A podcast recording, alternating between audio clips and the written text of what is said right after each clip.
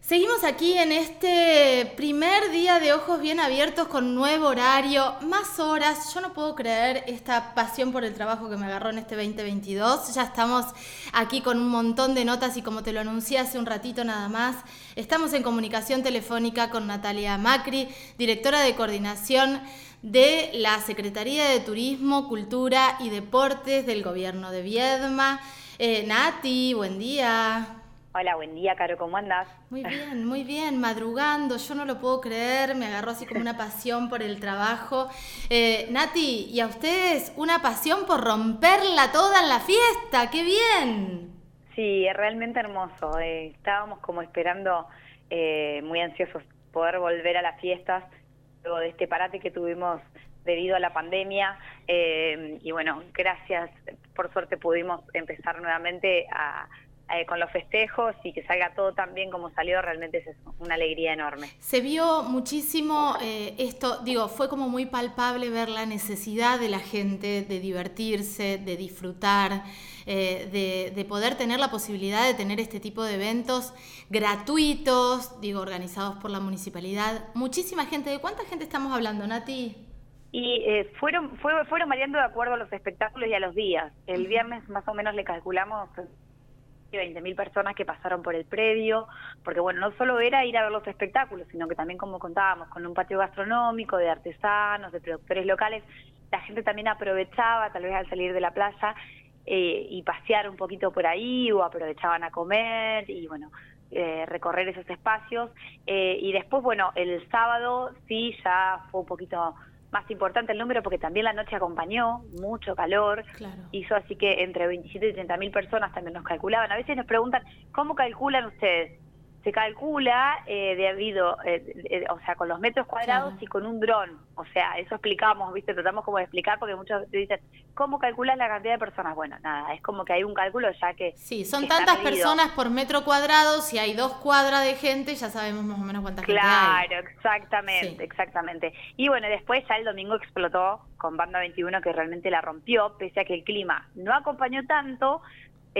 Pasó de que la gente empezó a llegar más temprano al predio porque no estaba en la plaza, claro. Así que bueno, también pudieron disfrutar de los grupos locales que la rompieron toda también, y bueno, y divertirse mucho. Fue el sorteo de la moto también, bueno, realmente impresionante. Más ahí sí le calcularon aproximadamente 40.000 personas que estuvieron recorriendo el predio. Un montón. Y esto que decís del patio gastronómico, de la posibilidad de reactivar como todo lo secundario que hay alrededor de un espectáculo, ¿no? Porque claro, imagino que hay un montón de gente, como vos decías, no solo con necesidad de divertirse, sino con necesidad de que repunten los negocios. Estuvieron muchísimo tiempo con un parate tremendo. ¿Cómo hoy se coordina? Porque además vos estás coordinando turismo, coordinando cultura, coordinando deportes, y por otro lado, la bajada muy clara de línea que tuvo hasta ahora también la Intendencia con respecto a los cuidados de COVID. ¿Se pedía pase sanitario? ¿No se pedía? Quedó como raro eso del pase, ¿no? No, lo que pasa es que tampoco se pidió a nivel nacional. Claro. Eso es muy raro, difícil. En realidad lo que se trató de promover es que la gente que asista esté vacunada, por eso se hizo lo del sorteo. Obviamente que es muy difícil poder controlar en un predio abierto, pedirle a todo el mundo pase sanitario. Imagínate que de golpe te aparecen 50 personas y tener que pedirle el pase sanitario a todos es bastante caótico. Bueno, sí. Por lo cual, en realidad lo que se pidió fue responsabilidad individual, como lo que se viene pidiendo ya hace 2 años, desde que se inició la pandemia. Ya esto es una cuestión más particular, ¿no? O sea, cuídate vos, lleva tu alcohol en gel, usa barbijo, toma distanciamiento. Y bueno, igual de todas maneras creo que la gente, más allá de que ya el barbijo es como que ya se usa poco, al aire libre, sí. De todas maneras creo que es bastante respetuosa con eso. Yo veía, a veces cuando subía arriba al escenario miraba, había mucha gente con barbijo, con distanciamiento, se veía dentro de las fotos que se tomaba cierta distancia, no estaban todos tan pegados, tal vez sí adelante, pero atrás era como la gente que tal vez no quería estar tanto en el amontonamiento se iba más atrás. Nada, se respetó mucho ese cuidado.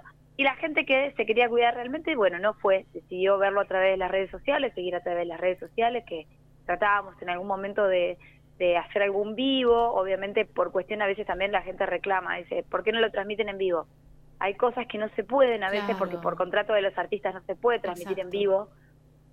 Entonces también tenemos que ser respetuosos con eso, pero bueno, tratamos de cubrir realizar la mejor cobertura posible para que la gente también pueda disfrutar.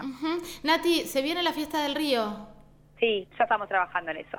¿Ya o no? ¿Cuándo es? Ya, 26, 27 y 28 de febrero, justo fin de semana de carnaval.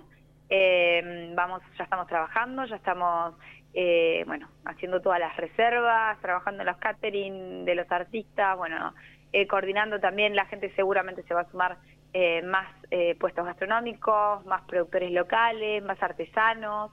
La idea es poder hacer un poco más grande esa fiesta, porque también el predio lo permite. Nati, ayer escuchaba justo una sola queja que quiero que me la cuentes y que expliques por qué.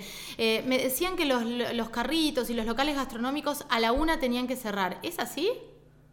Y en realidad era por la cuestión de la ubicación del predio. Ajá. El predio está ubicado en un lugar donde hay viviendas familiares, entonces también teníamos que ser respetuosos con eso y necesitábamos poner un horario de cierre. Ajá. Eso no significaba que cerraban a la 1, porque los seguían funcionando. Como tenían que sacar las demandas, las comandas, como dices, seguían funcionando. Pero sí teníamos que poner un punto límite por esta cuestión de que estábamos en un lugar donde habían viviendas familiares. Claro, es difícil Balneario El Cóndor con eso. Digo, yo sé que la gente de Balneario El Cóndor, la que tiene, muchas de las personas que tienen casa son personas grandes, personas que no están tan de acuerdo con mucha movida, más allá de que se viene esto y que está buenísimo. Yo no estoy de acuerdo con esa gente que no está de acuerdo con las movidas, pero digo, deben recibir como de los dos lados, ¿no? Exactamente, teníamos como que trabajar medio conjunto con ese sentido, así que tomamos la decisión de poner un horario límite, más allá de que sabíamos que se podía llegar a extender, pero tenés que poner siempre un horario de cierre, entonces pusimos a la 1 de la mañana como para que saber que se estiraba siempre una horita más. Escúchame, que terminaba pasando eso. Nati, me acaba de llegar un mensaje que me pregunta qué pasa con los talleres de cultura, si ya arrancaron los talleres del Centro Cultural. No, eso es en marzo. Recién en marzo, perfecto, listo. Sí, los talleres culturales y deportivos es en marzo y las inscripciones van a empezar seguramente fines de febrero, principios de marzo. Perfecto. Nati, nos vemos en la fiesta del río, que sí voy a estar, que va a estar buenísima. Los felicito porque fue un equipazo, se trabajó re bien, los artistas súper, súper contentos con todo lo que se vivió acá. Te mando beso enorme, corazón. Beso, Caro. Gracias. Te esperamos. Gracias. Chau, chau. Pasaba por aquí Natalia Macri, directora de Coordinación de la Secretaría de Turismo, Cultura y Deportes del Gobierno de Viedma, hablando un poco de lo que fue esta fiesta, de lo que se viene para la fiesta del río y de todo lo que hay que cuidar, ¿no? En el medio, COVID. Vamos con música.